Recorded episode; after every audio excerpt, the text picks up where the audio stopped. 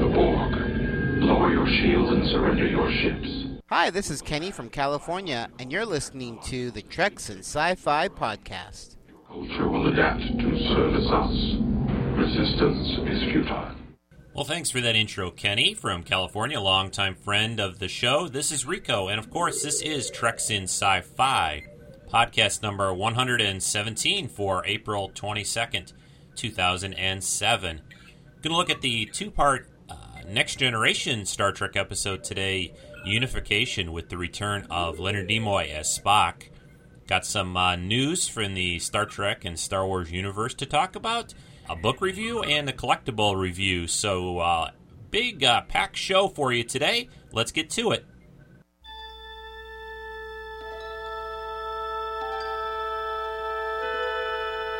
Rico. Re, re, re, Rico. Treks in Sci-Fi. Treks in Sci-Fi.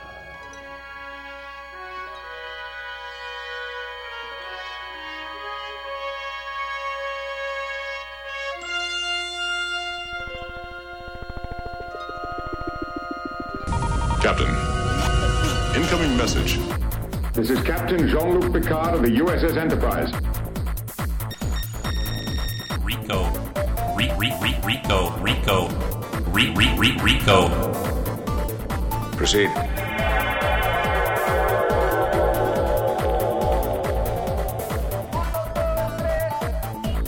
Shut up, Wesley. Shut up, Wesley. Working. Working. Unable to comply. A weekly dose of sci-fi and Star Trek information. Engage. Think we're in a lot of trouble. That's a great help, Mr. Chekhov, Bones. Well, I think Mr. Chekhov's right. We are in a lot of trouble. Spock, and if you say we're in a lot of trouble, We are. I know this ship like the back of my hand. Well, hello everyone. This is Rico, and this is Treks in Sci-Fi. Your, as the promo from the Moyers said there, your weekly dose of uh, Star Trek and science fiction news and entertainment, along with uh, episode commentaries, movie looks and reviews, and lots of other uh, uh, sci-fi and Star Trek goodness. Uh, welcome to the show again, everyone.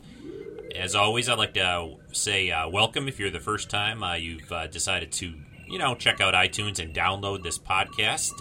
I appreciate you taking the time to do that. And to uh, the longtime listeners, welcome back. It's been a pretty busy week for myself personally. Uh, we'll go through some of the, uh, let's see, the Rico news uh, for the week. Uh, looks like um it looking it's looking pretty likely I'm going to have to go back to Taiwan again. I was there last summer. Uh, this is a work uh, related thing, and it's looking like sometime in early early May I'll be heading back for another week or so. I'm hoping and planning to to not interrupt the podcast and things, but it might not exactly work out that way. I may have to release show a day or two early or late. Uh, I'll keep everyone uh, apprised of the things that are going on related to that. Uh, check the website, the forums, and those areas for updates on that. But it may get a little uh, confusing. Well, not really confusing, but there may be some slight changes uh, to the schedule for the next few weeks, but nothing major, I don't think, right now. On the uh, Star Trek uh, news front, uh, a couple things I wanted to pass along that I uh, saw on the headlines at uh, Star Trek Today or Star StarTrek.com and Trek Today, things like that.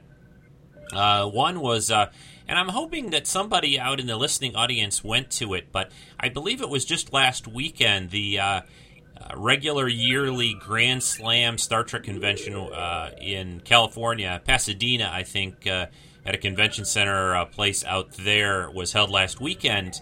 And I was hoping for uh, some reports, uh, some audio, some comments, or something from somebody who went to the show. I know Kenny, who did the intro at the beginning of the show, there has been to that convention. I've been to it uh, before a couple of times. I think I went.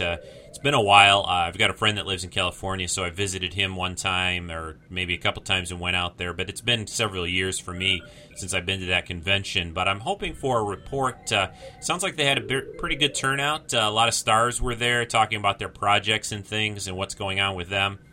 but I'm uh, hoping for a, a real, uh, you know, on the site report from someone. So if you've got something, send me some audio. You can always uh, email treksf at gmail.com or call the voicemail line 206 88 Treks. Uh, one other uh, bit of news I was going to say uh, is related to uh, in the Star Trek universe. Looks like Rick Berman, who of course uh, pretty much ran all the Star Trek series after Gene Roddenberry passed away. Uh, he's writing a book, kind of um, my days working on Star Trek book. I'm not sure when it's going to come out exactly. I don't know if there's a an official date for that. maybe by the end of the year. Nah, I'm not really sure. I just read that he's working on it, so I would expect it more maybe in 2008. Maybe they'll do some kind of tie in with the next Star Trek movie since that's due towards the end of 2008. So we'll be looking forward to uh, looking at that and reading all about uh, Rick Berman and his days on Trek. On the uh, Star Wars scene of things and the news and information, of course, things are heating up more and more for Celebration 4 out in Los Angeles, uh, only about a month away now.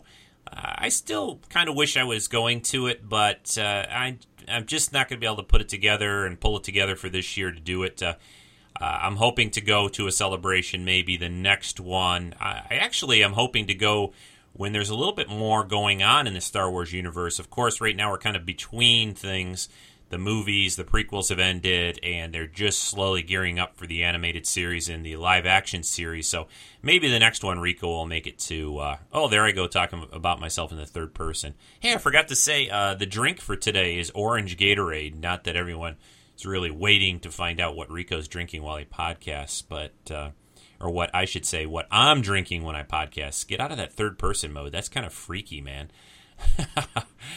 anyway, um, the other uh, the other thing I was going to talk about in the Star Wars world, it's uh, it's actually something pretty cool. Uh, I was contacted by uh, a group or a person that's working on a uh, kind of a Star Wars documentary uh, situ or situation. Excuse me, Star Wars docu- documentary style film about well the making of the movie, some behind the scenes kind of things. They're visiting some of the Star Wars locations that they filmed the various movies in or and around. Uh, the name of this uh, this production and tale is The Force Among Us. And I think you can find more about them at theforceamongus.com. They have a YouTube uh, trailer video up and all kinds of good things. Anyway, they sent me an email uh, just yesterday, actually, to uh, talk about doing an interview with them. And I am planning on doing it in the next couple of weeks. They're going to be releasing this film uh, their target is uh, May 25th. It's like when, uh, in, in conjunction with the 30th anniversary of A New Hope and the Celebration 4 uh, convention. So uh, I'm going to be talking to them soon and be releasing that as a podcast. So that's something to look forward to. Pretty cool. They just got back from Norway. They went to Finse in Norway, which is where, of course, they filmed many of the best Bespin outdoor scenes from uh, The Empire Strikes Back. Uh, they went and visited uh, that location, went to the hotel that the people stayed at, and lots of cool stories from that. I'm not going to say too much more right now, but just uh, keep uh, keep tuned to Treks in Sci-Fi, and we'll be doing that interview very soon.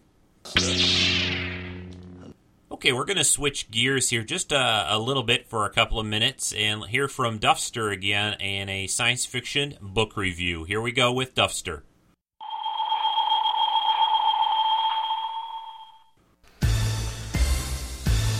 Hey everyone, this is Duffster, and this is your sci fi book review. Today we're going to talk about a series called The Asteroid Wars by Ben Bova. There's three books in this series uh, The Precipice, The Rock Rats, and The Silent War. Um, it's a it's a very good uh, near future science fiction series. The, the, basic protagonist is a gentleman called Dan Randolph. The world is on the brink of destruction from some global warming, and uh, he has a great idea of, of trying to mine the asteroid belt for resources for Earth, but he can't figure out a way to get there. But uh, he teams up with a gentleman called Martin Humphreys, who shows Dan uh, a gentleman who started working on a new fusion drive. Of course, no good deed goes unpunished, and Martin Humphreys definitely had alternate ideas on what was going to happen with uh, both of their companies. So anyway, this is a this is a really good series if you uh, are if you like good classic science fiction from a great author, Ben Bova, I think the, you would all uh, appreciate going out and picking it up and, and reading the series. It's, it's got some great characters and a great antagonist in Martin Humphreys. Uh, and like any great science fiction book, uh, there's a lot of bases in uh, today's society that you can relate to corporate greed, uh, corporate backstabbing, trying to take over everything. So do yourself a favor, get a hold of this book for a good rockin' read. And while you're at it, uh, if you see anything else by Ben Bova, uh, you can't really go wrong there. He's uh, he's a real good one, and he's been around forever and writing science fiction like with the best of them. Uh, so for now, this is Duffster signing off. Got to leave you for one more point. Read more science fiction. Ta ta.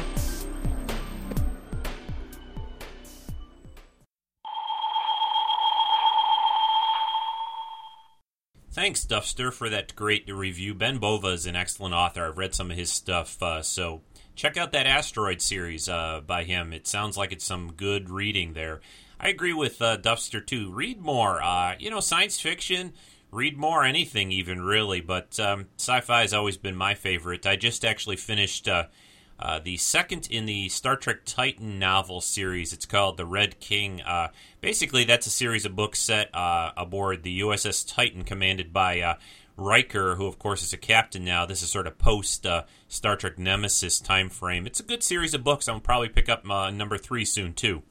Now, before we get into the main uh, subject for this week, which will be the two part uh, TNG set of episodes unification, got a few kind of housekeeping things to talk about. The first is uh, the forums. Uh, just the last couple of days, I did some changes to the uh, Treks in Sci-Fi forums, which you can find off the Trek SF or TreksInSci-Fi.com. Both of those web addresses or URLs will get you to the website. But check out the forums if you're uh, if you're a member and you haven't been back in a while. Check it out uh, or join up. Uh, I've made some uh, changes to the look of the forums. I think it looks pretty nice now. I've got some uh, little news bots uh, that will uh, post stories sometimes uh, from the sci-fi and entertainment fields, uh, and just kind of generally clean things up. Uh, cleared out some old members that hadn't been around in a long time. Uh, and deleted a few old, old, old posts and stuff like that. But I think it's looking pretty nice. hopefully, everything's working well. I had a few little glitches when I first worked on it a couple of days ago, but I think everything's smooth sailing now. So check out the forums. The other thing uh, I wanted to mention uh, is more a little related to the podcast itself. I'm always looking for more of those intros for uh, the show. I've got a few still that I haven't played that people have sent in, and I'm always looking for more. So if you want to record maybe, you know, 20 seconds up to 30 seconds or so, or a little less, uh, you know, just mention who you are and, you know, do some kind of little intro for the show, and it'll probably end up on the podcast. And lastly, uh, always looking for review or sorry, well, yeah, review for uh, the podcast on iTunes. Uh, don't have a lot of them up there, maybe about a, a dozen or two dozen, uh, but I'm always looking for more. If you like the show and uh, you know, go over to iTunes and put a review up. It's kind of neat too because you know you can have your comments there for all the world to see on on the uh, iTunes uh, listings for podcasts. So that's pretty nice. And and also Podcast Alley. Please put a vote in each month for the show if you're downloading and enjoying it. It only takes a few seconds to do. Then you just have to confirm your vote in your email. So uh, it doesn't uh, create any spam or anything like that. I always try to tell people. So all those links are at the main page. Okay, well, let's, uh, without any further ado, let's get into the uh, TNG set of episodes Unification uh, from Star Trek's Star Trek TNG's for fifth. Uh, Got to have one of those at least every podcast. It's required by the uh, podcasters union guys and gals. So, got to have one kind of where uh, your tongue decides to do things it really shouldn't do. So, anyway, the uh, the two parter Unification from TNG I've been wanting to do this set of episodes for quite some time. Uh, I was actually a little, uh, I'm always a little bit hesitant to do the two parters because uh, the, really the time constraints really of the podcast. I suppose I could break it up over two different podcasts, do part one in one podcast and do part two in another, but that's kind of hard to do. It, you lose the momentum of talking about the episodes, and I think especially with this one with unification, they're so tightly uh, tied together that it's really important, I think, to cover it all in one um, one felt swoop or one fell swoop, uh, however the expression goes. So, anyway, this of course is uh, the historic meeting of Leonard Nimoy as the character of Spock, you know, meeting up with the Next Generation crew. Now, a little uh, background in history. Remember that uh, when uh, Next Generation first aired and all the subsequent episodes and seasons and unification didn't come till season five of the series but gene roddenberry and the people working on the show uh, felt very strongly that they wanted to make a show that could stand on its own they didn't want to have a lot of references to the original series they didn't ha- want to have you know time travel and other uh, you know ways of bringing original series actors and characters into the the TNG time frame and era. You know, the slight exception was in the pilot episode where they brought DeForest Kelley in as Dr. McCoy. That was kind of a nice little nod. He's only on for a few minutes. And if you notice in that scene, they never even really call him McCoy. You see this old guy. Of course, the fans know who it is, and the people who really know Star Trek know who it is but they don't make a big deal out of it. It's not like, oh, it's Admiral, Admiral, blah, blah, blah, Kirk or whatever, or McCoy or Spock coming in to ex- inspect uh, the Enterprise as it sets off. Uh, you know, they don't do all that. So, anyway, they don't, uh, they really tried very hard for, for many years to keep the two series separate. And by the time the fifth season came around for Next Generation, you know the series had become very popular. The actors had really done a great job at making the roles, the new characters, their own.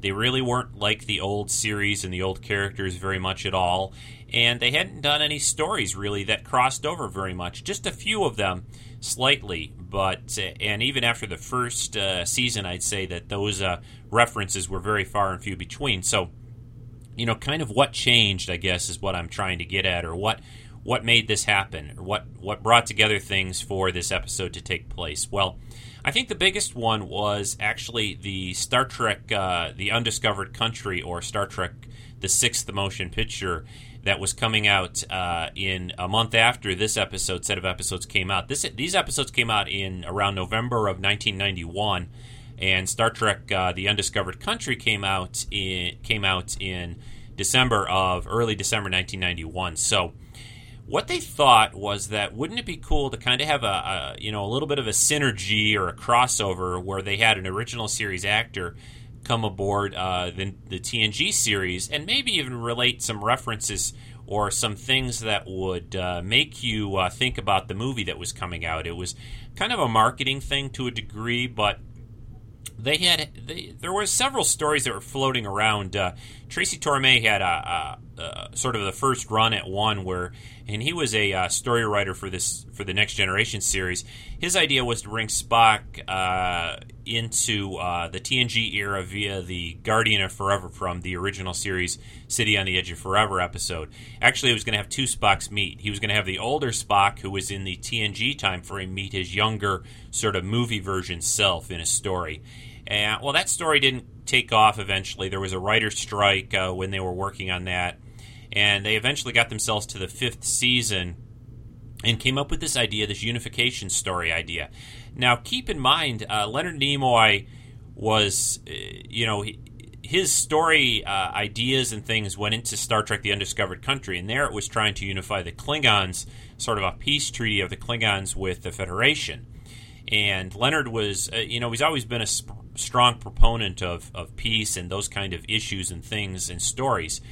And they also thought it was kind of a logical development that Vulcans and Romulans, who were basically related genetically and, and years, years past, uh, were sort of uh, one was an offshoot of the other. Uh, that it made sense that the Romulans, especially when their society and their government was starting to kind of basically kind of fall apart. And you see this even more so in the last Star Trek movie, Star Trek Nemesis, where you have this power play thing going on with uh, Shinzon and all that situation. But the Romulans are not having a good time of it, and Spock uh, figures that this is, uh, you know, a good opportunity to reunite or or unify the Vulcan and the Romulan people. So once you had that story uh, genesis of idea in in mind, uh, the script kind of worked itself out after that. Now the actual the actual story credit goes to Rick Berman and Michael Piller Uh, came up with the story concept and idea for these episodes, and Jeri Taylor actually wrote the uh, teleplay for. Uh, well, she wrote the script for part one, and Michael Piller wrote it for part two. But Jeri Taylor wanted to be an author eventually, and she actually wrote the novelization for Unification. They took this uh, uh, two-part uh, episode set and and kind of exp- she expanded into a full full novel that was published. Now, the name for this episode, Unification, has uh, several meanings. Uh, I think for this uh, uh this episodes or these episodes. The first, of course, is the unification of the Vulcans and the Romulans. That's one thing. The other one uh, that was sort of a related uh, thing that was going on in the world at the time was the unification of East and West Germany. Uh, those two sides, you know, basically the same people divided by this, uh, you know, political boundary, were at this time becoming unified uh, as as one country. So that that was going on in the world, and the other kind of thing I think that was happening here was the the unifica- unification. Let's here goes Rico again. He's blabbering his words. unification of the original classic Star Trek series and Next Generation they really didn't want these two Star Trek series to be sort of adversarial. They wanted them to both be enjoyed by the fans and, and the people, and also for uh, people to see the, the connections between the two series and sort of, in a way, unify them. And that happens in both these two episodes in Unification uh, on TNG's fifth season and also in the Undiscovered Country, especially at the end of the Undiscovered Country. If you recall, uh, Kirk has that little speech about uh, you know passing the torch kind of to future next generations, and you have the two ships, the Excelsior and Enterprise, kind of uh, split apart, and you know there's there's a lot of symbolism in the end of an undiscovered country where they basically in essence pass the torch, the movie series torch, over to next generation, and again that came out only a month after this episode, so so there, that gives you some background. Oh, there's other little things like uh, the sets and things that were used in Unification. Especially, there's a, a Klingon ship that helps take Picard and Data to uh, Romulus. That was uh, those sets and things were still around due to the movie being worked on. Uh, little things like that, and uh, lots of crossover stuff because of the movie situation and these episodes being filmed at the same time. So that gives you some background and some history. Uh, there's a lot more to it, uh, but I think that will get us started in, in talking about the episode. I hope I didn't talk too long before we got to the clips and, and discussions about the episode itself. So without any further ado, I'm going to play the first clip. We've got about five or six, I think, from each part. I tried to keep it to a minimum. I didn't want to have the usual like 10 and then another 10 for the second part. That would have been a get a little too crazy. So we'll go through the first episode uh, first, of course. And uh, one last thing I wanted to mention: they uh, the other thing that happened around this time frame was Gene Roddenberry passed away. And one really nice thing I thought that they did at the very beginning of uh, this episode of Unification and they did it with uh, part two as well. I think as they dedicated these episodes to Gene Roddenberry's memory, so that was a very nice touch. And uh, you know, they, I think they really uh, felt that it was important that people realized, you know, they they recognized Gene's contributions to Star Trek, but also that the you know his his sort of memory and his his visions for the future and Star Trek in general that w- would kind of endure and go on even beyond his death. So, kind of a nice uh, tribute, and, and, I really like that they did that. So, let's go with the uh, first clip in the first part of Unification. Captain's log, stardate 45236.4. As I study the intelligence reports on Ambassador Spock's disappearance, I cannot help but feel a deeper, more personal concern about this mission. For I know this man through his father. It was barely a year ago that I shared a mind meld with the Vulcan Sarek. Now we must meet again as I attempt to find an explanation for his son's actions. We're coming into orbit of Vulcan in less than an hour, Captain. We should tell Sarek's wife of our plans. It's already been taken care of. She's transporting over at 0700. And Sarek? She says he's too ill to make the trip with her. Man is dying. And it's my honor to tell him that his son may have betrayed the Federation. How well do you know Spock? I only met him once. What I know of him comes from history books. And, of course, I mind meld with his father. Well, that must cover a lot of ground. Not as much as you'd imagine. Sarek and Spock. Well, sometimes fathers and sons. Hmm. Understood. So there you have the uh, the kind of setup for the episode. Spock is, is uh, they've discovered he's uh, Rom- or um, Starfleet intelligence has found that he's on Romulus. They're not sure why. It, it's um, you know it's a little far fetched that that Spock and everything he'd gone through in Starfleet. Uh, you know, people for some reason would you know kind of immediately think, oh, he's defecting. He's going off to you know stay with the enemy. Uh, I have a little trouble with that. Uh, they've really have never set up any kind of a reason for Starfleet to doubt him, and for them to kind of think that, well, it's a little far fetched. But of course, it has to kind of set up the episode, uh, and and it gets uh, Picard and Data to end up going there, so to find out what's going on. And the thing going on here with the father son situation, that's kind of a theme through this episode. Sarek and Spock, of course, never got along very well. Uh, Sarek didn't really want Spock to go into Starfleet and uh, you know that put them at odds for many years. Although they kind of, I thought, settled their differences throughout the movie series, especially by the end of Star Trek Four. I thought that they kind of settled things a little bit, but here you can find out that they still really don't see eye to eye. And of course, Picard had mind melded with Sarek. Sarek's going through this disease that's basically um, messing up with his mind, his control over his emotions, and he's dying like. Uh, like Picard said there. So it's it's a difficult time, and since Picard had mind melded with him, it kind of gives him some insight and, and deeper uh, feelings for the characters. And the, you know, another great, I have to say, even though you just got Leonard Nimoy in this uh, set of episodes, uh, you also have uh, some other actors that uh, are very uh, well known in the Star Trek series, especially Mark Lenard as uh, Sarek as Spock's father, who always did a great job in that role. Perfect, really, I thought, for Spock's father. Really, really wonderful actor, and, and he's missed now.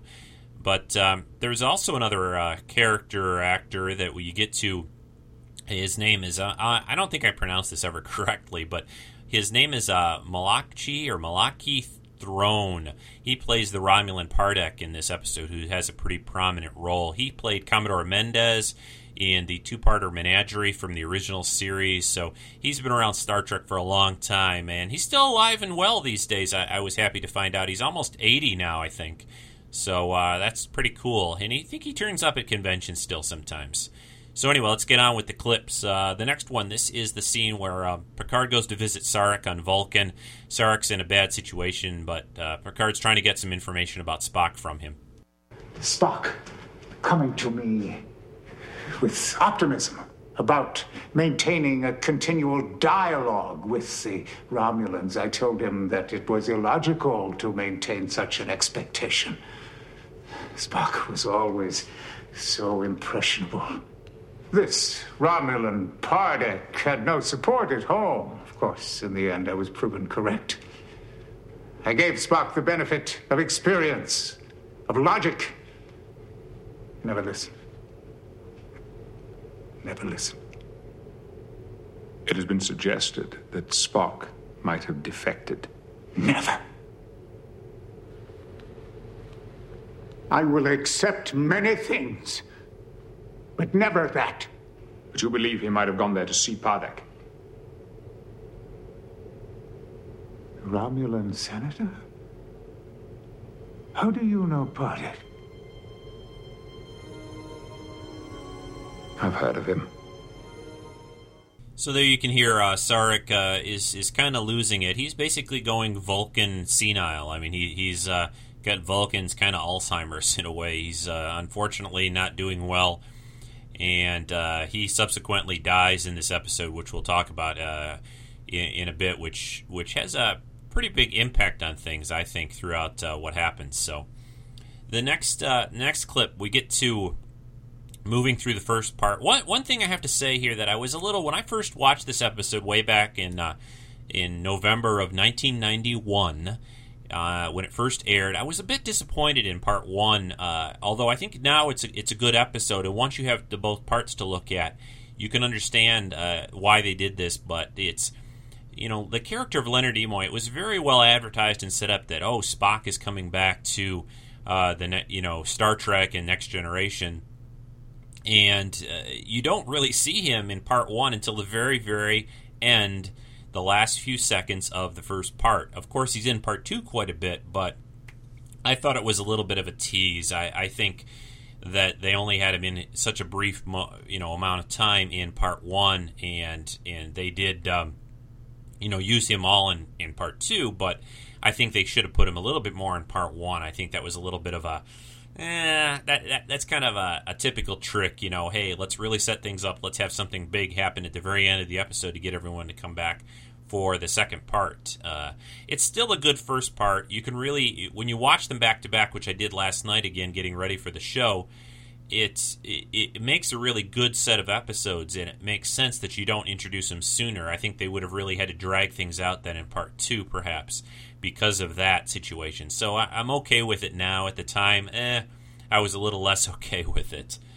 But anyway, let's move on. The next clip is on the Klingon ship. There's a Klingon ship, uh, a cloaked ship that can, of course, make its way to Romulus undetected, and it's a bird of prey style. And Picard and Data decide to go there and to try to find out what's going on with Spock and why he's there and so forth. And the uh, fun thing about this episode, and it, it, you don't really hear it in the clips, but the neat thing they were able to do in this is they made uh, Picard and Data look like Romulans. You know, the hair, the ears, the foreheads, and that. And remember, in, in Next Generation time, they gave Romulans kind of this funny little forehead, kind of ridged forehead a little bit not quite as much as the Klingons got, but uh, a little different. One thing when I was watching this episode again that uh, struck me, uh, and I, I, remember even the first time I saw it, but you know, Spock, uh, Leonard Nimoy's character is on uh, Romulus and walking around, and but people, uh, you know, he looks like Spock. He doesn't have a weird forehead, and he's got the pointed ears. But all the rest of the Romulans, eh, they've got the forehead. So how come they don't go, hey? That guy's not a Romulan. He doesn't have a little funny forehead like we do, but he kind of passes himself off as a Romulan. So, you know, maybe that you, you can say that on Romulan, uh, you know, on Romulus and Romulans in general, they don't all quite look the same. You know, some have just pointed ears, some have a funny forehead and pointed ears or whatever. So I, I can let that go. Not a big deal, but I just thought it was kind of funny. So here we go. Here's the clip on the Klingon ship. I want to know why we are going on this mission. I'm sorry. It's a classified matter. You're going after the defector, aren't you? Defector? Do you think information like that stays a secret? Ambassador Spock has gone to Romulus, and you're going after him. Captain, your orders are to take us to a set of coordinates near Romulus and to bring us back. And that is all I'm prepared to discuss. If we are discovered by the Romulans, it means death for us all. I realize that. Eku, go Bishop! Very well, Captain. We have set a course for Romulus. Yeah, Picard was able to use his, his influence. He had done some uh, helping out with Gaur, Gowron and the Klingons, you know, in, in the past. So he was able to swing himself, uh, uh, getting a uh, Klingon ship to help them get to Romulus. So that uh, that's how he's aboard there. And again, they were able to use some of these sets that they had around from uh, the undiscovered country, so that helped to keep the budget down. Uh, I also have to mention that uh, in, in, looking on the background in this episode, that Leonard Nimoy basically took. Uh, uh, he didn't ask for a huge amount of money to do this episode, so I think that's kind of cool that he was able to, um, you know, just work for a little above, as they call it, scale uh, which is sort of like the minimum wage for actors. So that was kind of a nice thing, I thought, and helped keep the pricing prices down for the episode. And again, like I said, this they had a lot of sets and things around from the movie, so they were able to utilize some of those. And the next clip, this um, we're still in in part one, and there's a couple clips left. This one is when. Uh, they get a message aboard the ship, and Picard is informed that Sarek has passed away and that's uh, it, it, hits him pretty hard because of his mind meld and his association with Sarek. So here's that clip. You have seemed unusually pensive since we received the news of Ambassador Sarek's death. Sarek and I share a particular bond, our lives touched in an unusual way. I admit, I feel the effects of his death. The tenor of this mission has changed, Mr. Data. At least it has for me. We were sent to confront Spock about his disappearance, and now I also have to tell him that his father is dead. I do not entirely understand, sir. As a Vulcan, Ambassador Spock would simply see death as the logical result of his father's illness. It's never quite that simple, not even for a Vulcan. Certainly not for Spock, who is half human. Years spent in conflict. And now the chance to resolve those differences is gone. Considering the exceptionally long lifespan of Vulcans, it does seem odd that Sarek and Spock did not choose to resolve those differences in the time allowed. Father and son. Both proud, both stubborn, more alike than either of them are prepared to admit. Yeah, it's kind of interesting to note that, uh, you know, a lot of the main characters here, Picard, Spock, and even Riker, uh, never had very good relationships with their fathers. And that's kind of a running theme throughout these episodes as well. In the, you know, trying to resolve that uh, situation. And there's a nice scene at the very end of the second part where I'll play uh, a little bit of that for you that helps Spock with uh, kind of getting over that situation a little bit.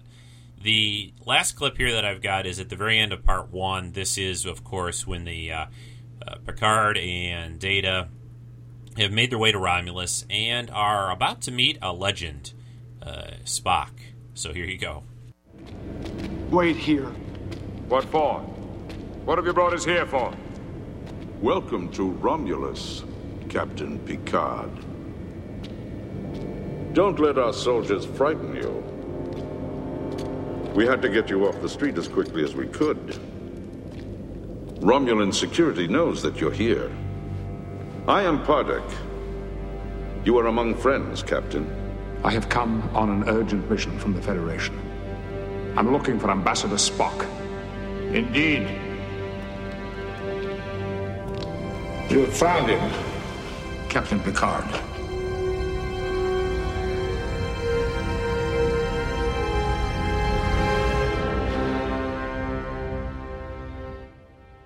Okay, well, that takes us to the end of part one of Unification. Uh, I thought what I would do here is I have a couple of entries to play from listeners. Uh, one is, of course, the usual father and son Moyer review, which I'll play at the end uh, of our look at the second part. But this one I want to slip in is from John uh, John Semlak, who's called the show before. He's currently living in Russia, and he has some thoughts on Unification. So I'm going to play his couple minute uh, clip now, and then we'll uh, be back with part two.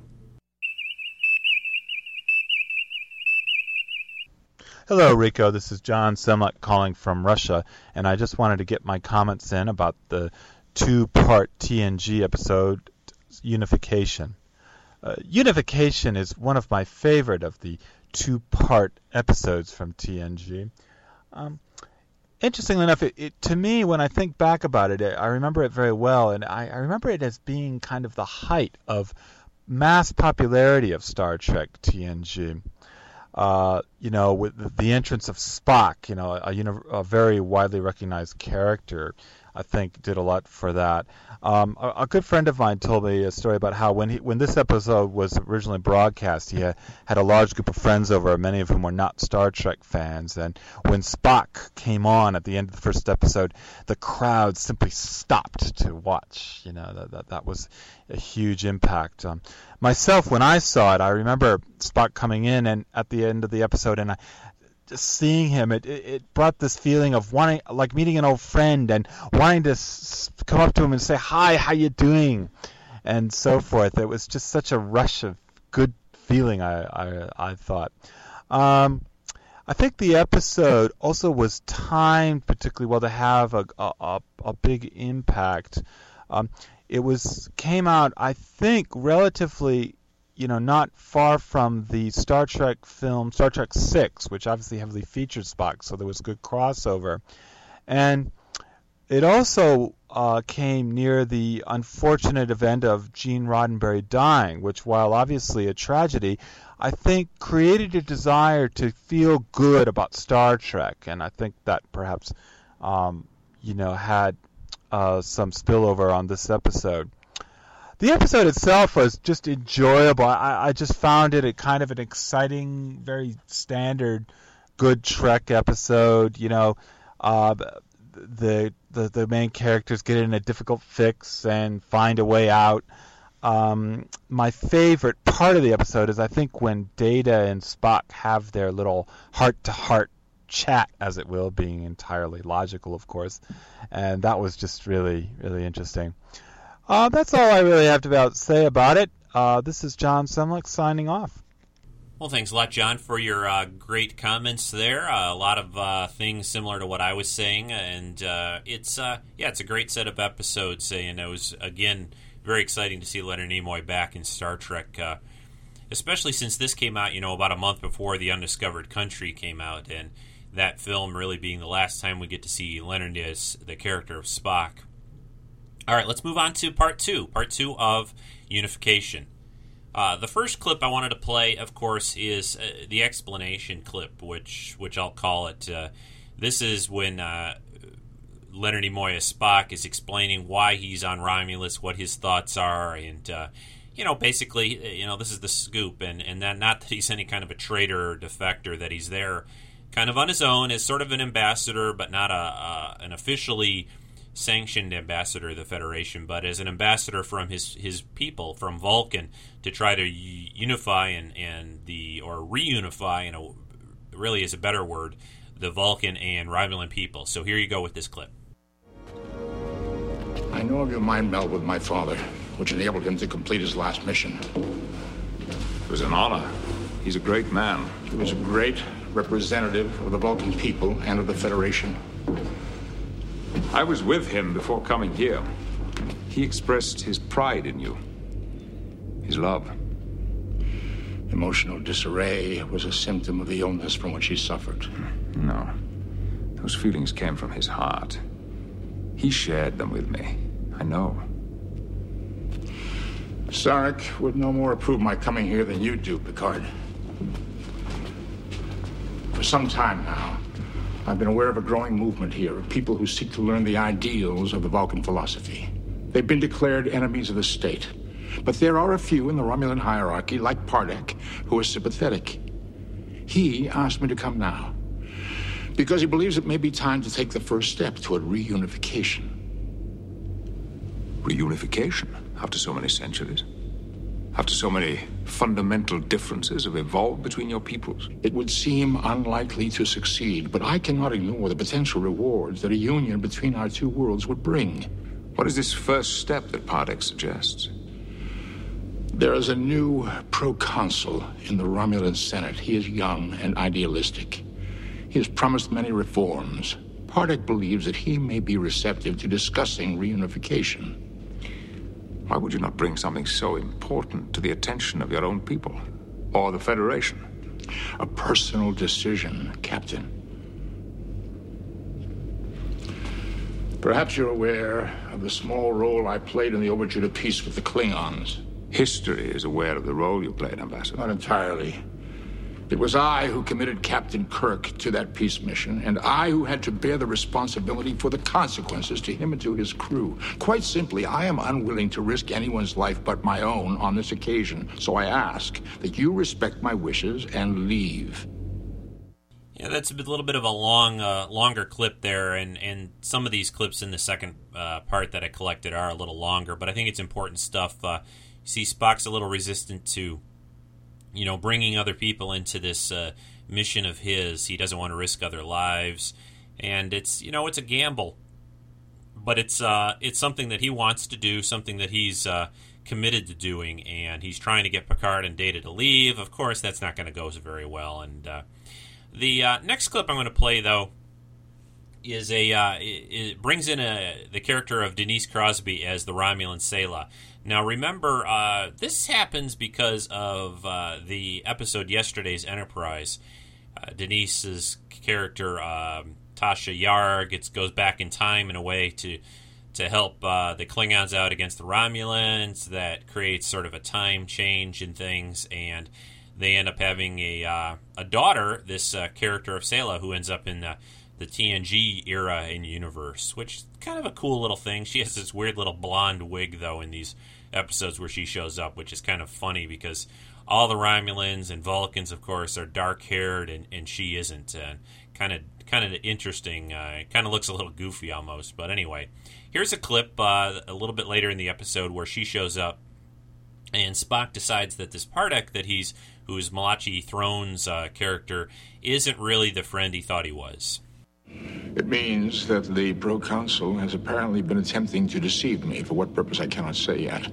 But his conversations with me have obviously been part of a greater plan which involves the stolen Vulcan ship. How do you know that, Ambassador? The time the proconsul set for the subspace announcement of our peace initiative is 1400 hours tomorrow. 1400. Why would they need a Vulcan ship? That will become clear very shortly. Captain Picard, welcome to Romulus. I trust you've enjoyed your visit. And this is the android I've come to respect in battle. Lieutenant Commander Data. How could they know of this location? Someone has betrayed us. Yes, you did. Spock. We've been friends for 80 years. It is the only logical conclusion. You asked me to come to Romulus, you arranged the meetings with the proconsul, and you knew that Picard and Data had returned to the surface with new information. The great Spock. Very well. Senator Pardek, your service to the Romulan people is noted and appreciated. Jolan Tru, Spock.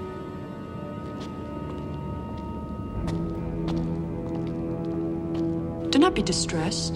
Your dream of reunification is not dead. It will simply take a different form.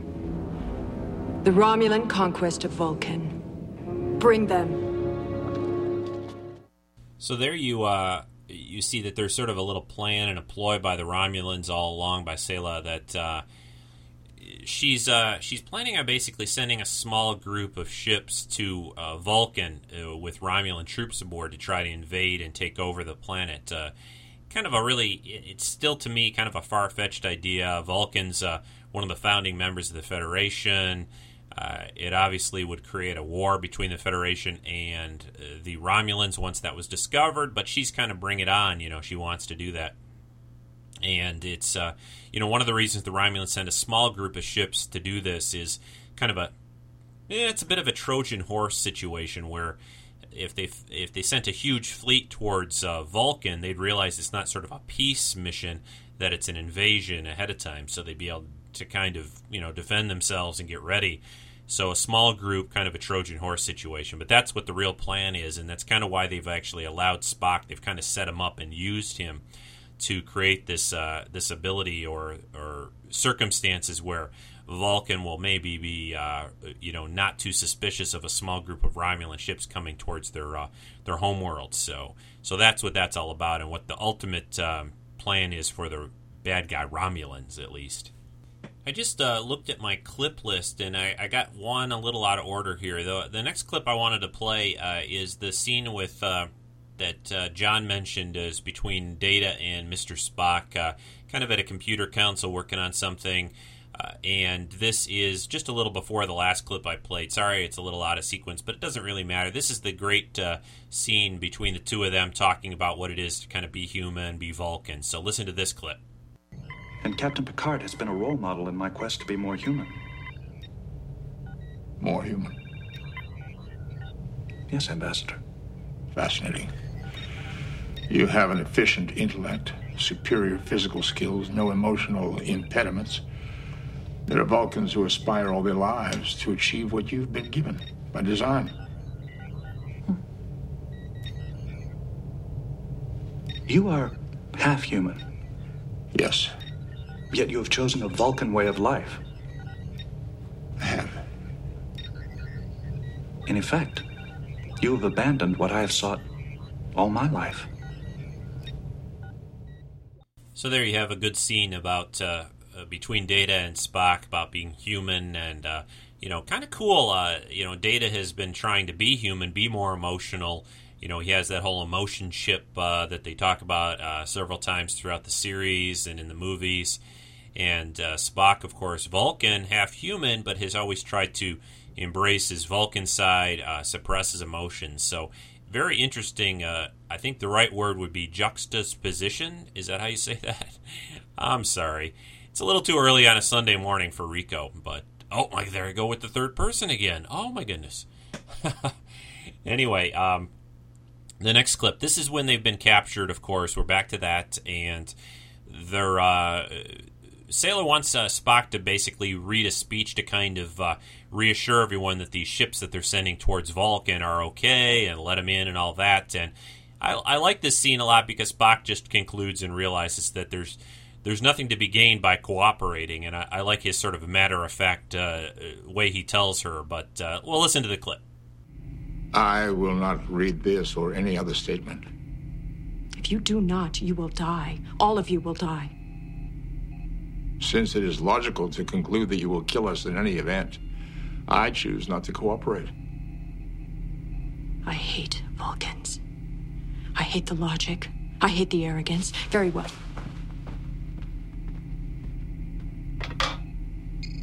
Computer holographic program, Spock 1. By taking advantage of holographic sampling during the last few days, we have created a programmable Spock. Run program. This is Ambassador Spock of Vulcan.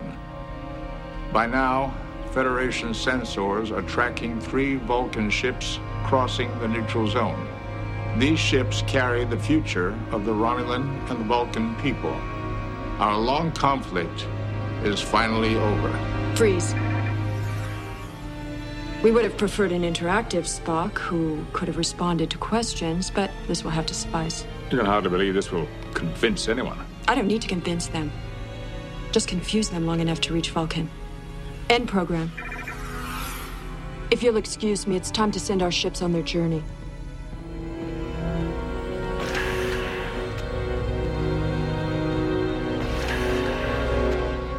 Suggestions? Commander Data, are they still unaware that we have access to their computers?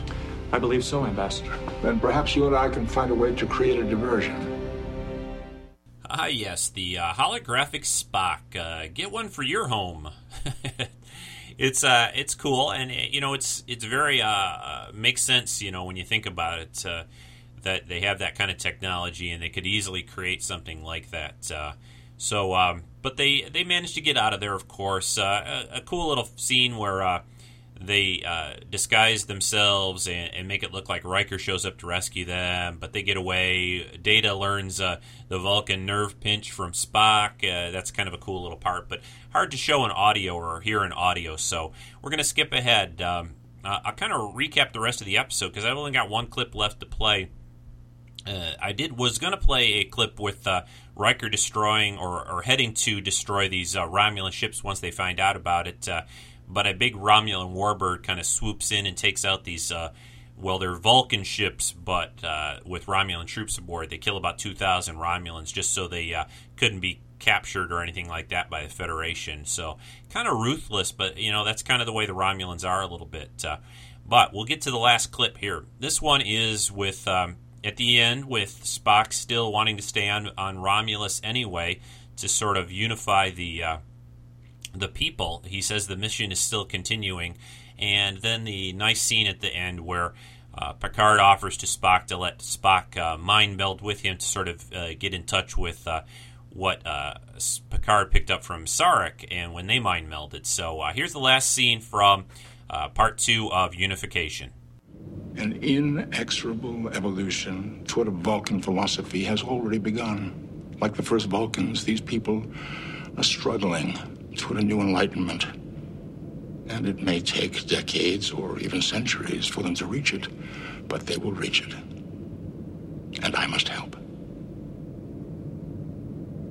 I have learned that it is useless to argue with you once your mind is set. Not at all, Captain. I have found our arguments quite useful. Almost as useful as those I had with my father. Would it surprise you to learn that he found them equally valuable? Ironically, you may know Sarek better than his own son does. My father and I never chose to meld. I offer you the chance to touch what he shared with me.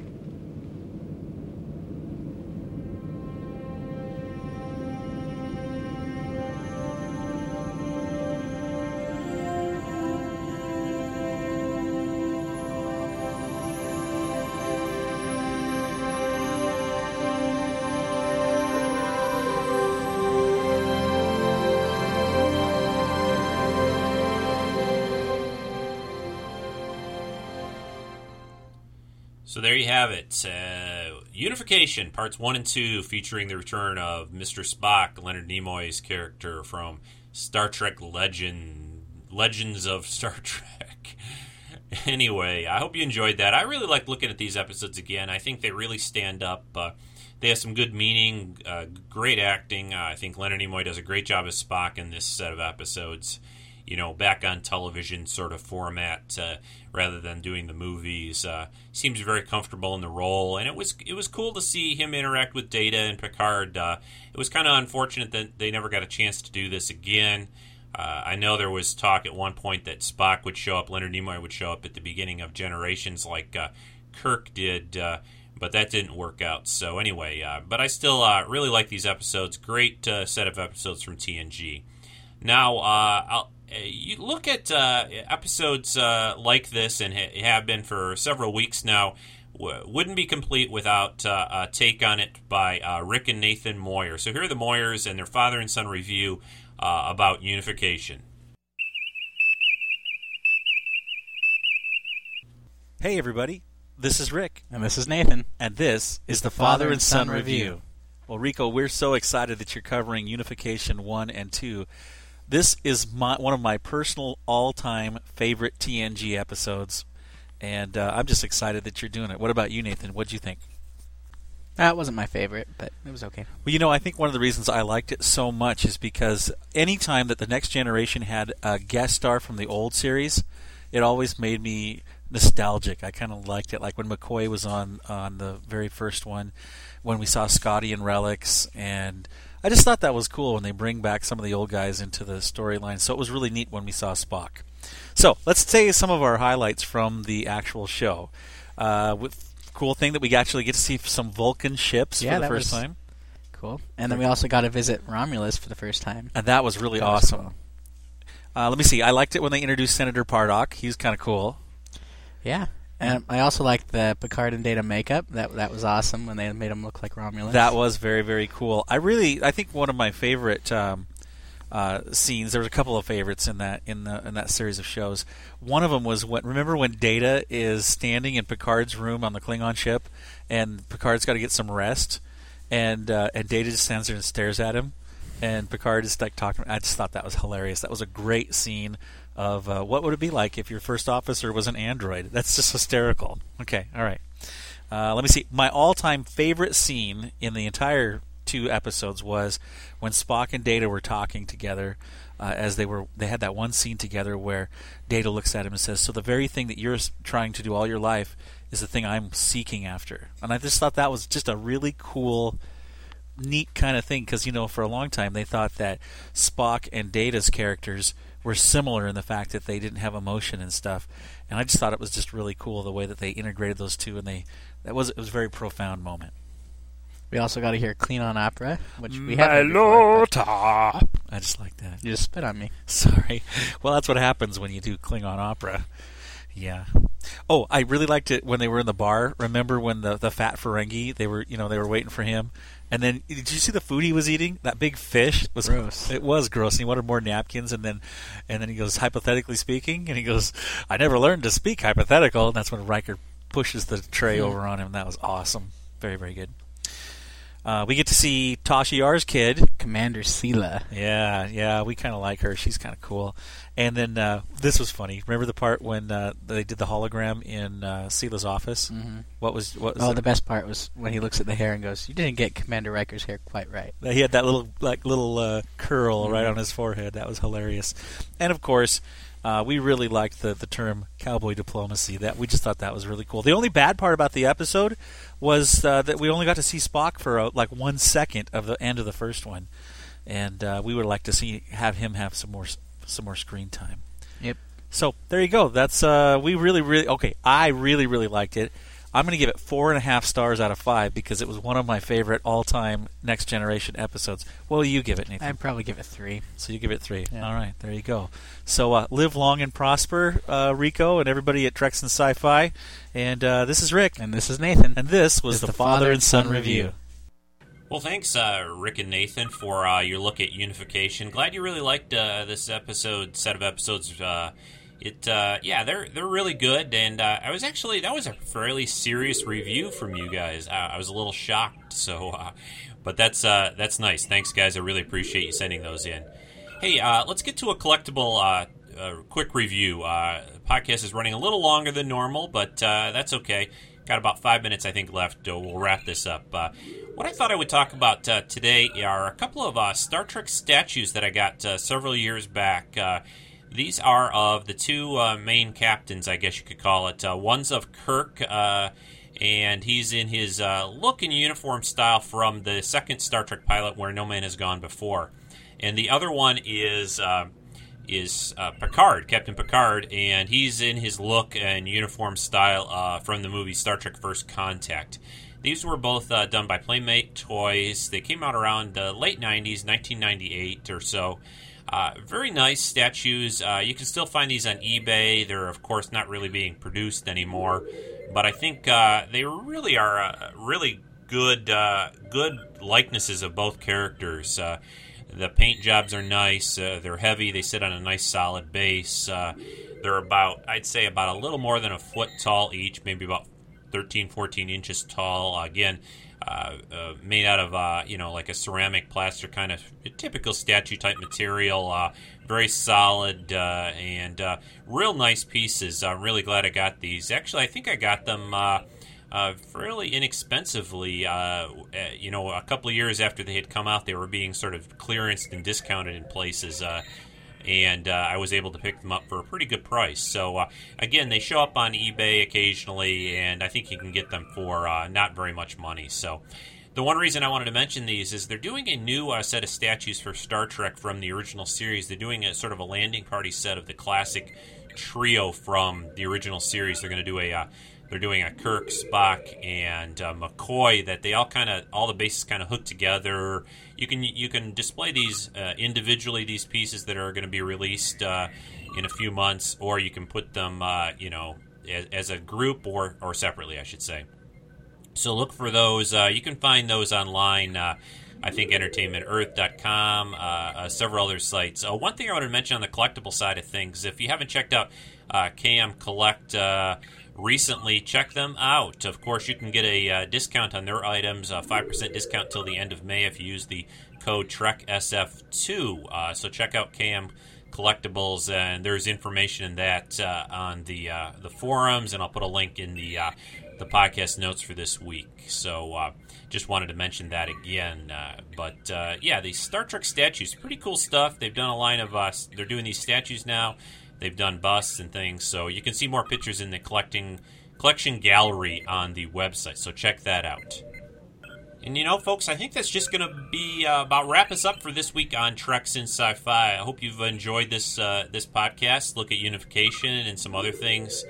Uh, as far as the future episodes and things, next week's show, next weekend show, is most likely going to be an interview with a, a book author who's written the uh, the Star Trek um, book, uh, the sort of a collection of uh, short reviews on all the Star Trek novels and books written. His name is Jeff Ayers, and I've managed to get an interview with him. I'm going to do that next weekend, so that should be out for next weekend's podcast.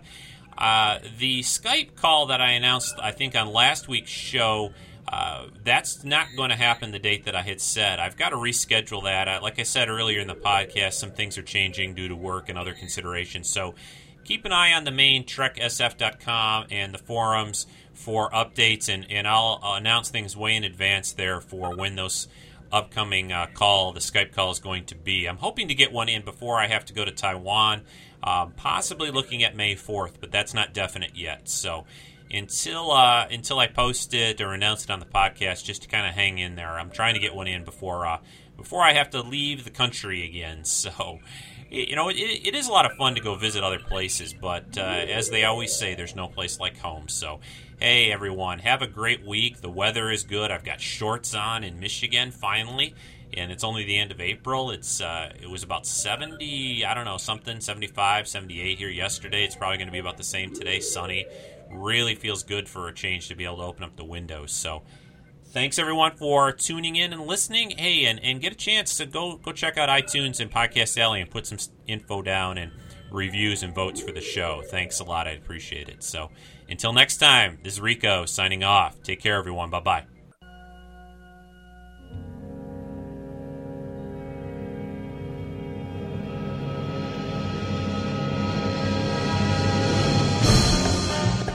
This has been a Rick Dosty podcast production. You said don't talk fast, so that's how you show excitement. All right, talk a little faster. Then. Okay, this has been a Rick Dosty podcast production.